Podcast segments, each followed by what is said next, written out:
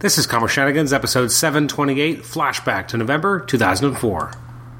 Ain't no stopping them shenanigans. Into shenanigans. All up in them. Shenanigans. Shenanigans.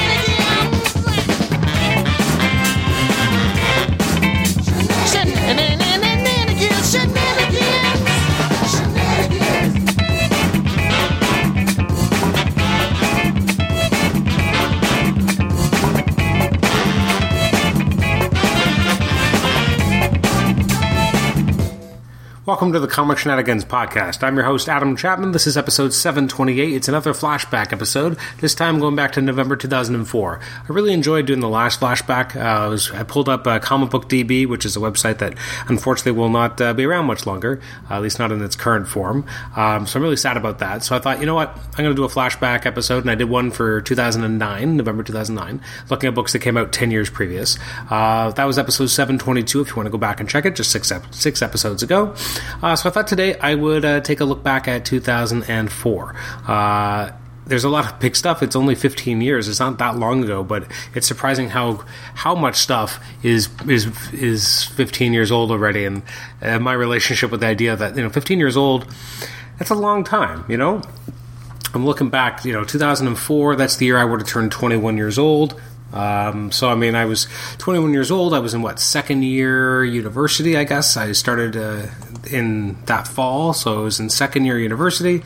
Uh, I was at university, not buying a, a lot of comics, but still buying a fair number. And some of the stuff I I, I feel like it, it, should have been longer than 15 years ago, and some of it, it I'm surprised it's only been 15 years. So again, I'm, I'm going alphabetically. I'm going to go uh, down the alphabet as we as we look at this here, and just kind of look at some of the highlights. So what I've done is I've gone to comicbookdb.com, which is uh, closing on December 16th. So enjoy it while you can.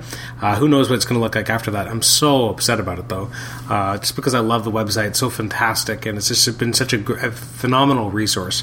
Um, anyways, going back to November 2004, we're going uh, so we're able to search by cover date uh, on Comic Book DB uh, while we can, and uh, we can kind of just go through it this way. So uh, the first thing that kind of uh, jumped out to me, and I was like, "Is this is this that during that period?" And it was. Is Action Comics number eight nineteen? so this is again long, long, long, like what eight, nine years before uh, the new 52 happened, uh, back when you still had, you know, kind of classic Superman stories. You still had the DC Bullet, for example, um, as the uh, the icon uh, for the for the company. Uh, this is an interesting period that I don't think a lot of people like in Action Comics, though. Is it's written by uh, a name that I feel like you haven't seen actually written on a new comic in a long time. I'm wondering whatever happened to Chuck Austin. Um, I mean, I think eh, if you look at Comic Book DB, you'll see his name come up in a bunch of stuff in the last little while, but usually it's trade paperbacks of material that he'd written. So I think the last time he actually wrote something is, gosh, like a long time ago. Probably in and around this period. In fact, it's possible that the Action Comics was kind of the last thing he wrote, and I think it was in 2005. So uh, this is not long before uh, the end of Chuck Austin's comic book writing career, at least uh, on Action Comics. And uh, I, I, think uh, you know, for a lot of people, it wasn't. They didn't really enjoy some of the storylines that he was doing. Uh, he had some great artwork, though. He had pencils by Joe Prado and Ivan Reis. Ivan Reis, I don't think had really broken out yet. that wasn't for a little bit while later, but. Um, yeah, no, it's you know this was this was the Chuck Austin Action Comics era. Uh, you had Adventures of Superman by Greg Rucka and Paul Pelletier. Uh, what a team! Uh, I don't remember it that well. Like again, I was yeah, not that I was a, Marvel zombie anymore. I definitely started opening my eyes to other material, but uh, I was still close enough to being a zombie that I kind of missed this when it happened. Uh, talking about uh, very now again, when we talk about books covered in November, we're really probably talking about books that came out two months previous, so more like September, uh, which is again right when I was starting university uh, for the second year. So we had Amazing Spider-Man 512. This is Sins Past, one of the most notorious story up at, at the time it happened. I think it was easy to say that Sins Past is probably the most controversial storyline since the Clone Saga, and perhaps even more so in some ways. Uh, and then, not not that many years later, you had One More Day as a, a way to kind of say, you know what, you thought you were upset before, we could make it a lot worse. Um, so it's interesting looking at it. This is back when they still had the Amazing Spider-Man uh, cover logo uh, that was kind of from the '90s period, so it hadn't gone back to the more classic, uh, non I want to say jagged um, font type that we had here. Uh, this is back when Mike Deodato was was doing the pencils. He was so good in this book. JMS was still writing it. Uh, I can't remember if it was Marvel 1000 or Marvel 1001 where there was a page that JMS wrote called uh, like regrets or something about that. And, and he wrote him himself into it. And what he says is sins past, which I thought was hilarious. Um, and you know, this is that storyline. So in this storyline, like you have these kids, and you think they might be Peter's kids with with Gwen, and they're somehow you know aged faster, but it ends up being Norman and Gwen's kids. And I've never really gotten over that. And I don't feel like I blame JMS because I do feel like this was editorial mis- uh, mishandle, uh, or like how do you let a storyline go through and then kind of change your mind and then force an ending? At least that's kind of been the narrative that I've always heard that he wanted it to be Peter's kids, and then while they were in the middle of the storyline, they decided you can't do that, so they made Norman's kids instead. Who knows how true that is, but it's just a nightmare. There's a, a shot, I forget which issue, where you see kind of uh, the implication being a, during uh, Norman Osborn and Gwen Stacy having sex. Just makes me sick to my stomach. It's so gross, and it's just people love the Gwen Stacy character, and it never felt like that storyline added anything to that. It just took away.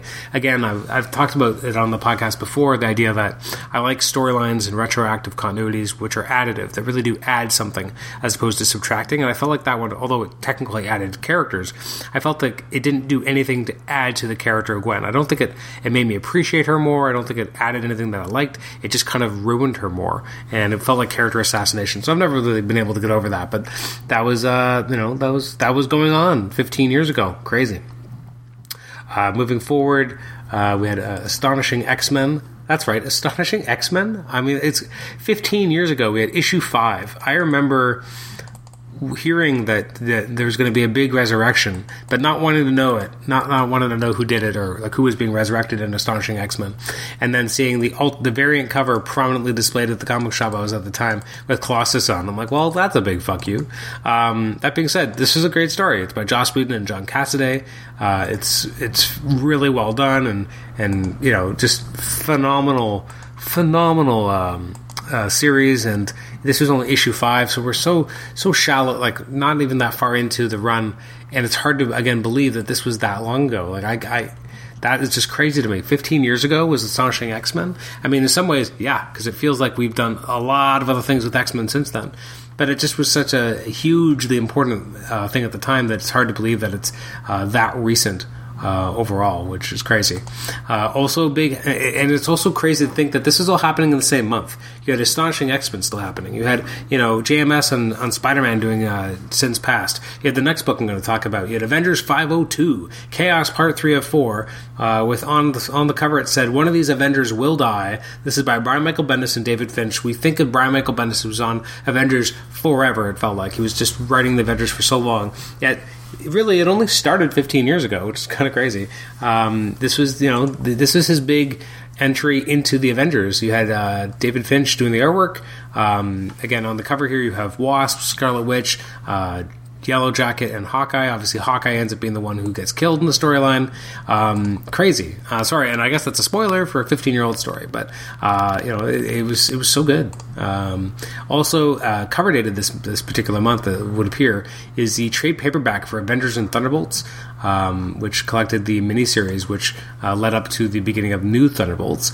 Um, a book I never read, but I knew it was happening, and I think I had the free comic book day issue. I think my wife gave me an issue at one point, very early on, that she found in like a dollar bin somewhere. Was the Ballad of Sleeping Beauty? Uh, it's from Beckett Comics, Gabriel Benson and Mike Hawthorne. I've never read it. Just thought I would mention that it happened to come out that particular uh, that particular time. Uh, moving forward, uh, and sorry for that weird sound effect there. I uh, clicked on the wrong link uh, that I had opened and it brought forward some uh, an old, uh, I guess, uh, link I had on YouTube. So sorry about that if you heard that. If you didn't, well, I just made a big ado about nothing. Uh, moving forward, we had Batgirl 56. So this is actually, I remember this War Games Act 2, Part 6 of 8. That's right. Act Two of War Games was eight parts long. Um, I liked War Games. I thought it was a pretty interesting story overall. I liked what was going on. Uh, this is back when it was Cassie uh, Cassie Cain was Batgirl, uh, written by Dylan Horrocks, uh, or credited as Mrs. Dolan Hicks. I don't know. Comic Book DB is confusing me there. Um, and then there's Mike Huddleston as pencils and Jesse Delperdang on inks. Uh, so this is back during uh, War Games, so you had a lot more in- interconnectivity between all the Bat books at the time, uh, which is pretty cool. Uh, you had Batman 632, so again, that would, would have been, what, Act 2, Part 8 of 8, Orpheus in the Underworld. This is back when Bill Willingham was writing the, the Batman book with pencils by Kinsun Loh and Aaron Sowd on inks. Uh, I haven't heard of any of those, well, besides Willingham, in quite some time. Um, but yeah, and even uh, Legends of the Dark Knight at the time, which was part two of eight of the War Games Part Two, was by AJ Lieberman and Brad Walker. Um, so we see some of these names, but some of these names you just don't hear from anymore. Um, a, a, a, name that stands out only because I kind of know what it was, but it was I, it's hard to believe that it's that old. Is uh, Bionicle, which is I guess a Lego property, which had its 21st issue uh, back in 2004, which I did not realize that that was nearly that old which is just crazy to me. Um, what do we have going on at the same time? We had Captain America. Uh, not just Captain America. Let's see what what issue were we on at this time. Uh, it's hard to see because there's uh, some weird stuff going on here.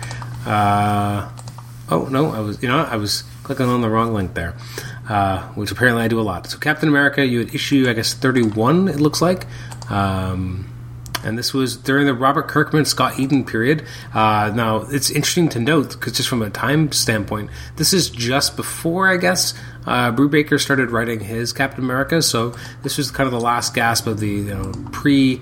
Um, kind of revitalization and complete reinvention of Captain America, um, because you know he, once once you had Brubaker coming on and doing his run with Winter Soldier, etc. I feel like the way in which Cap was illustrated just matured in some way. Uh, whereas he became again more real world in terms of the the, pers- the personification of the character, and sorry, the visualization of the character, I guess, and less uh, the classic kind of superhero version of the character, if that makes any sense. In the same month, we had Captain America and the Falcon, issue number seven, which, the, which is the uh, very short run by Christopher Priest and Joe Bennett. Uh, for fans of Priest, it's worth checking out. It definitely is an interesting period. Um, also, you had uh, Catwoman When in Rome, number one. So uh, the I guess it, what it takes place between Long Halloween and Dark Victory, I believe, or between the issues of something. I, I can't remember exactly at the moment, but uh, it's hard to believe it's been 15 years since the first chapter of that came out by Jeph Loeb and Tim Sale. It's been a long time since we, I think we've actually had them do work together, which is unfortunate because I think uh, Tim Sale brought out the best in Jeph Loeb, that's for sure always enjoyed their work together. Um, there was two issues of Daredevil published uh, in this particular month, and this was uh, you know pretty deep into Brian Michael Bendis' run. This is issue 64 and 65. Uh, it's The Widow, part 4 and 5 by Brian Bendis and uh, Alex Maleev. I love their Daredevil. I will always talk it up. It's worth reading. Also, the 12th issue of the uh, first series of Demo, which is kind of crazy. So that's by Brian Wood and Becky Cloonan. I've talked about Demo numerous times on the podcast previously, specifically because I actually was able uh, to have uh, Brian Wood on the uh, show a couple times in the past. Uh, which is very cool for me. Um, another person who's been on the show before, Pete Woods, uh, he was illustrating Detective Comics this particular month as it got closer and closer to, uh, was it issue 800, I think? Um, yeah, it was at 798. Crazy. I, I love seeing big numbers. You know, uh, obviously we have that back now these days with uh, Action Comics and Detective Comics, um, but for a while we did not have that, and it was quite sad. Going back to Marvel for a second, we had Exiles issue 52. Um, so that was, you know, that series went 100 issues and then was, I guess, rebranded as the New Exiles. So uh, this is back, you know, after the, the, the, kind of the halfway mark of the original run. Tony Bedard was still writing it, Jim Calafiore, and this was a, a storyline called The Living Planet Part 1. Uh, a book that uh, has long it feels like it's long since ended, but is definitely one of the best long form uh, stories I think I've ever read. Is Fables. Uh, so issue twenty nine, Frankenstein versus the Wolfman, War Stories Part Two happened, uh, which is it just seems so crazily early in that book's run. Um, so much hadn't been revealed yet. Um, so much hadn't happened yet. Uh, it, again, it's crazy to think just how early that is. Uh, going back over to DC, well, sorry, staying with DC, but moving out of Vertigo, we had uh, The Flash 214, The Secret of Barry Allen Part 1. Absolutely love this run by Geoff Johns and Howard Porter. This is coming out of the uh, revelations as part of Identity Crisis. Uh, so you had the uh, Wally West dealing with the ramifications of finding out that Barry Allen uh, had done some things maybe he shouldn't have done in terms of messing with people's minds. Uh, definitely kind of reframed how he viewed his mentor character. Um, it was a big deal at the time, a really big deal. Uh, over at Marvel, we had Fantastic Four 518 as uh, the run by Mark Waid and Mike Wieringo started getting closer to its ending. This was uh, Fortitude Part 2. Uh, it would end with, I believe, 524. I could be wrong. Uh, so it was only a few months away from being over. Um, that was such a beautiful run by Mark Waid and um, Mike Wieringo and Paul Kesel as well. Um, so great stuff. Uh, moving forward, we also had uh, Firestorm, number five. So this was the Jason Rusch Firestorm, written by Dan Jolley and Chris Goss on art. Um, and I remember, I, I don't know if this is maybe wrong, but I think this was very divisive at the time. I don't know if people liked that they got rid of Ronnie Raymond. Um, instead, they brought in this Jason Rusch character. But uh, you know, I think it's good to you know keep new characters running through and new personalities, etc. Uh, we also had the launch of a new Gambit book by John Layman and George Jeanty, uh, House of Cards, Part 1 and 2. I actually don't remember much of this book. Um, I don't think I was really reading Gambit at the time. I think I'd maybe leaned off being as much of an X head, um, which is weird to say out loud. That's I don't know if I'll ever use that term again, but uh, it was you know I had been such a big X Men fan, and I think at some point I started leaning away from the X books, and uh, at this point I think I was you know still enjoying them, but I uh, it was definitely not the way I had been in previous years. Although I was loving Astonishing X Men, so I definitely was not reading that Gambit book. Uh, Green Arrow wise uh, and Green Lantern wise, this is where it gets kind of interesting. Um, you had Green Arrow by Judd Winick and Phil Hester, uh, issue 42, uh, working on New Blood Part 3. Uh, love Judd Winick. Uh, he's been on the show a few times in the past. I really enjoyed his take on Green Lantern. Sorry, Green Arrow, I should say. You had Ron Marz and um, uh, Luke Ross doing uh, Green Lantern, issue 181, which was Homecoming, which is actually the last issue.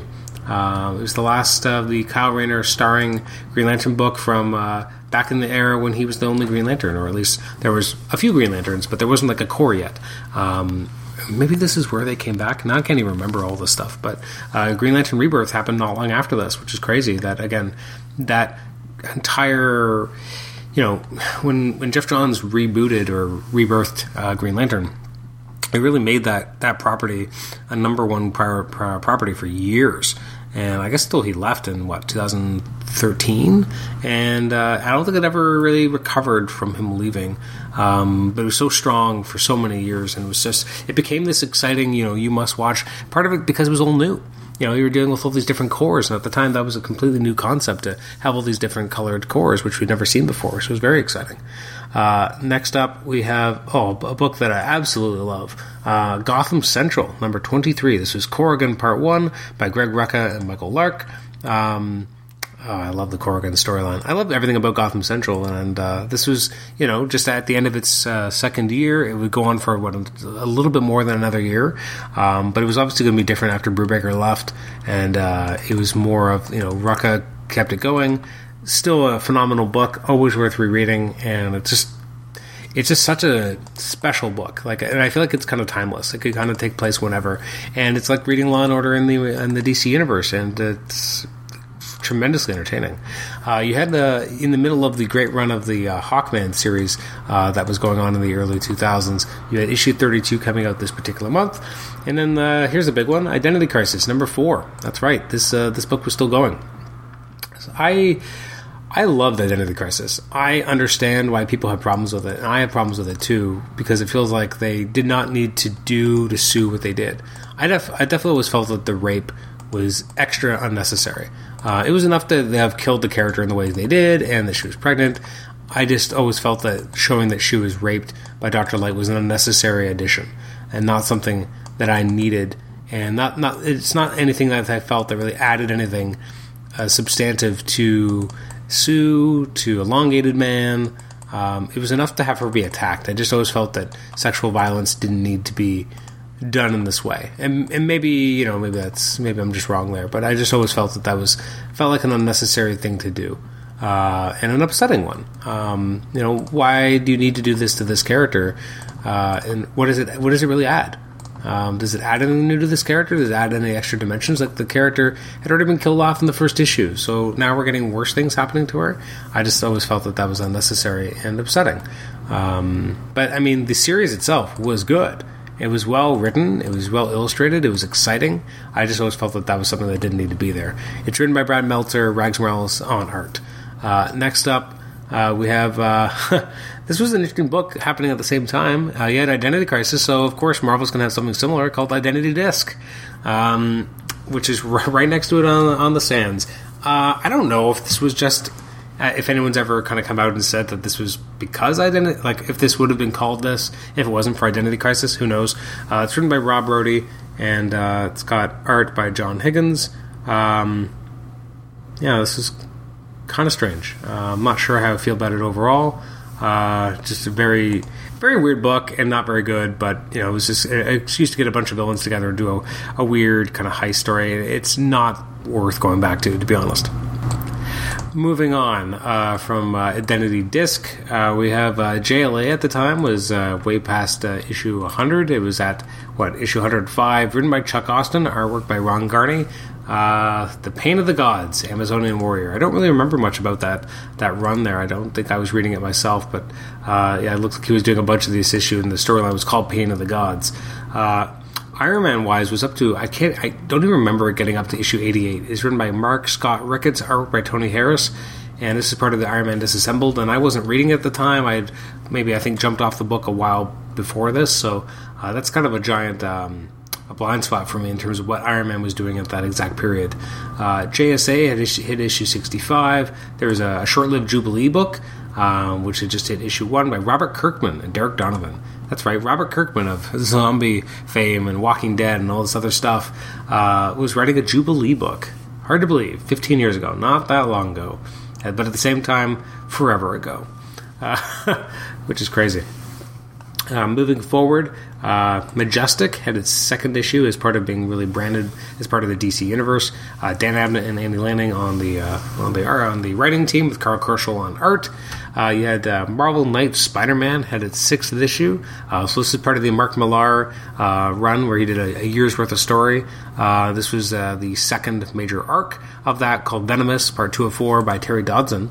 this is the storyline where Angelo Fortunato would get the Venom symbiote, and it moved on from from Eddie Brock. So this was kind of a big deal. Fifteen years later, guess what? Eddie's Venom again because eventually, if enough time goes by, he'll be Venom again. Uh, had the fourth issue of the Mary Jane series by Sean McKeever and Takeshi Miyazawa, which is absolutely phenomenal. It would later be replaced by the Spider Man Loves Mary Jane series, um, or continued in that book anyway. Um, and those are all available and now in the uh, kind of not quite digest size, a little bit bigger than that. Trade paperbacks uh, as part of, I guess, the Marvel Rising uh, line, you can kind of call it, but phenomenal books and uh, still in print, so you can still find those. Uh, you had a Marvel Visionaries Jack Kirby hardcover, volume one at the time. Uh, you had a Madrox number one, so this is before X Factor, the extremely long running X Factor run by Peter David. But before that, you had, as part of the Marvel Knights line, Madrox by Peter David and Pablo Raimondi, which was such a great uh, backdoor pilot to X Factor. Um, it had him running a investigations team. Uh, it's very interesting and well worth reading. And again, it, it, ended up being so influential and important to where Jamie as a character would go for years, like a long time. Uh, you had the Mystique book coming close to a close, also written by Sean McKeever with artwork by Manuel Garcia. Uh, 19th issue was out at that point in time. Uh, New X Men uh, Academy X was running, the issue 5 by Nunzio De Filippis and Christina Weir with Michael Ryan on art. It's hard to believe that some of these characters, who eventually became part of the, again, the new X Men series that kind of came after it, are still around, but a lot of them, you know, they're less than 15 years old. There was a lot of characters created in this period. Uh, you had Outsiders by Judd Winick and Dan Jurgens in this particular issue. I don't remember Dan Jurgens doing a lot of the art, but I guess he did this particular issue. Um, and this is, uh, you know, this is a short-lived team. I think it was around two or three years before it kind of got changed by Big Way, but. I loved this Outsiders run by Judd Winick. It was really exciting and interesting, and uh, definitely dark, and uh, had a lot of interesting places that it got to go. Um, also, we had the Pulse issue number five. So that's a short-lived book. This was the, I believe, the end of the first arc by Brian Michael Bendis and Mark Bagley. This was the spiritual successor to Alias. Uh, it was coming out of the Marvel Max line, so they couldn't do the same type of things they used to before. Um, but uh, this was this was a big deal at the time. Uh, Robin hit its 130th issue again, part of War Games by Bill Willingham and John Proctor. Uh, we had Runaways, issue 18, which is the end of the first uh, run of Runaways as part of the Marvel Tsunami line by Brian K. Vaughan and Adrian Alphona. Man, I remember that that short-lived Tsunami line. You know, they were really trying a lot of things at Marvel. I got to give them credit. Like they were throwing a lot of things at the, you know, and some things worked, some things didn't. But like Runaways was, you know, a brand new concept, brand new IP, and it's still around. Uh, those characters still exist. They have a you know the third season of a TV show based on the property is about to come out in, in uh, next month in December. So it's it, it all started well. So the first the first 18 issues or so the first year and a half came to an end only 15 years ago. So it's it's not that new a property anymore, even though it always will feel like that. Same thing with Young Avengers. Always feels like a new property, but it actually has been around a long time now. Uh, She-Hulk number seven came out. Now this was obviously the uh, um, amazingly influential Dan Slott and Juan Bobillo run, or at least this issue is by Juan Bobillo. Uh, this book is actually getting an omnibus next year, um, so it's exciting to have it all uh, be able to be collected here. Uh, one thing that, which I have missed. Oh, you know what? I think that's why. Um, I was like, wait a minute, Sigil. This book wasn't still being published at this point. No, it looks like in the Deutschland it was, uh, but not in uh, not in um, North America. Sigil is a cross-gen book, and at some point in the future, I'll do a cross-gen uh, focused episode, uh, just talking about that. Uh, dearly, well, in my estimation, dearly departed comic company. Um, other things that were going on at this point. Um, let's see.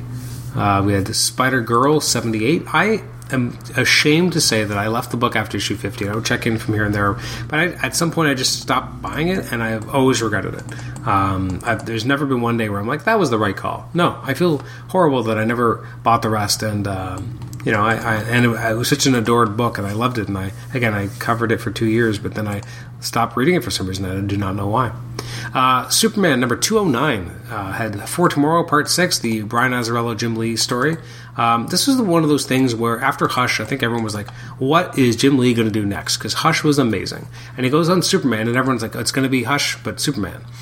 And it wasn't. And Brian Azzarello told an interesting story, but it was confusing at times. Had brilliant artwork, but I always felt like it never quite stuck any kind of its landing. It never really was able to land it. And that's too bad because, again, beautiful artwork. Next up is Teen Titans. Uh, this is by Geoff Johns and Mike McKone, Superboy and the Legion uh, in issue 16, so that's not that long ago. Um, and then the issue before that was actually by Tom Grummett, uh, which also came out that month, which was issue 15, Beast Boys and Girls Part 3, Changelings. Uh, I love Geoff Johns' run on Teen Titans. It was phenomenal. Uh, it really felt like it brought a lot of energy back to the book, um, so I always recommend picking those up. They're available in the complete collection. I think there's only three volumes of it so far, but definitely recommend that. Uh, when I get to the U's, I'm like, oh man, there's so many Ultimate books. Ultimate uh, Elektra, issue 2. Ultimate Fantastic Four, number 11, so it wasn't done the first year yet. You had Ultimate Nightmare, uh, which was bringing up, eventually would lead into the Ultimate Galactus being introduced. You had Ultimate Spider Man, number 65. You had Ultimate X Men 51.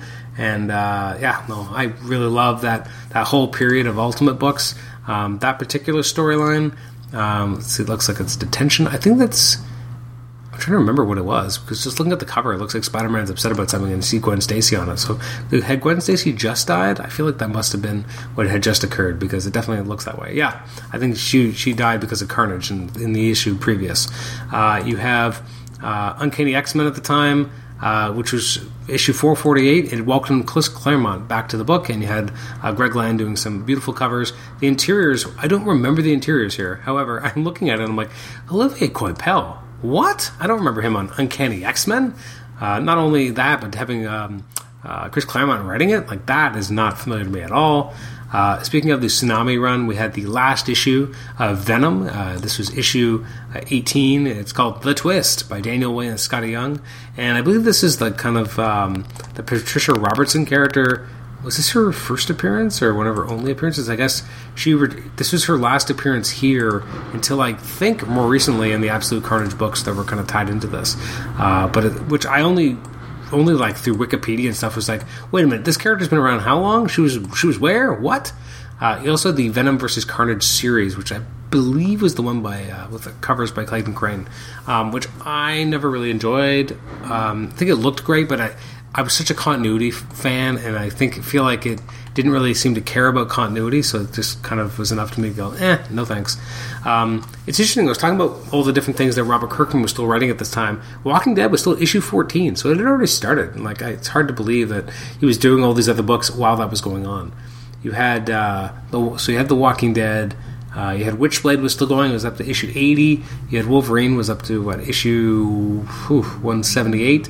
Uh, so a little bit past where I left after issue 175. Uh, and then over at X Men, you had issues 161, 62. Uh, you had X Statix, uh, just had a straight paperback. You had X Men: The End, book one was running at this time, so it's definitely an interesting period. So that was uh, 15 years ago. So that was 2004 in November. Some crazy stuff. It's interesting how many kind of marquee books or, or big important books were happening all at the same time, or big important runs. Uh, what a time! Um, I was going to next episode look at. Um, November 1999. I'm not sure if I'm going to do that anymore because I think by the time that episode comes out, it may have already been past the end of November, so uh, that that may not end up happening. But uh, in any event, thanks for listening to this episode, uh, looking at the books that came out in November 2004, 15 years ago. Uh, you can always email me at comicshenanigans at gmail.com, rate and review the show on iTunes, subscribe to us on iTunes, and also listen to us on Stitcher. Thanks again for listening, and we will catch you next time. Bye bye.